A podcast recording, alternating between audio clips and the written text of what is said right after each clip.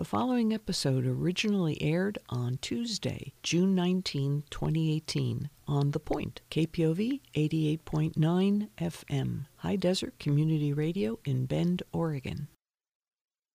Today's topic, plant diseases caused by bacteria, viruses, and nematodes, is the third in a series of programs on plant disease.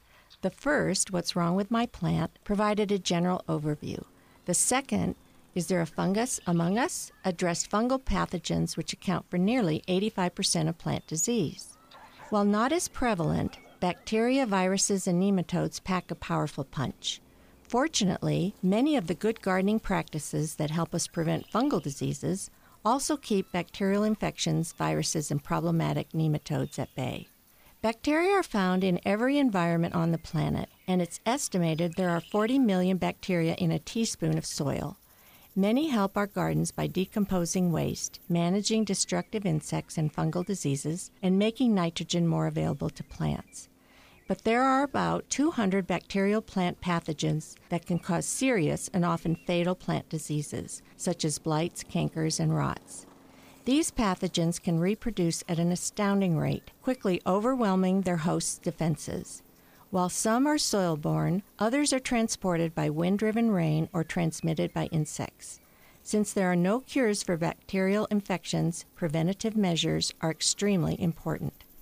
There are more than 2,000 known viruses. While beneficial fungi and bacteria play several important roles in the garden, viruses are mostly bad actors. These pathogenic parasites cause disease in their unwilling hosts, entering through wounds or with the help from insects and nematodes. Once transmitted, the infection spreads rapidly, moving from the original entry site to the phloem, thus rapidly impacting the entire plant.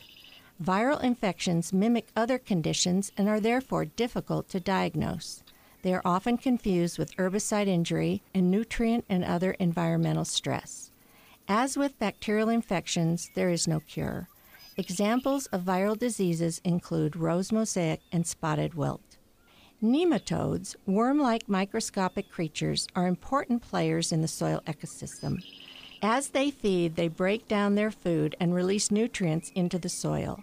A few hundred of the 20,000 known species cause plant disease. Their needle like stylets pierce plant cells and inject toxic saliva that causes plant tissue to swell, distort, and eventually die. Disease symptoms include stunting, yellowish leaves, few flowers, and fruits of poor quality. Preventive measures are essential to minimize disease threats, whether fungal, bacterial, viral, or nematode caused.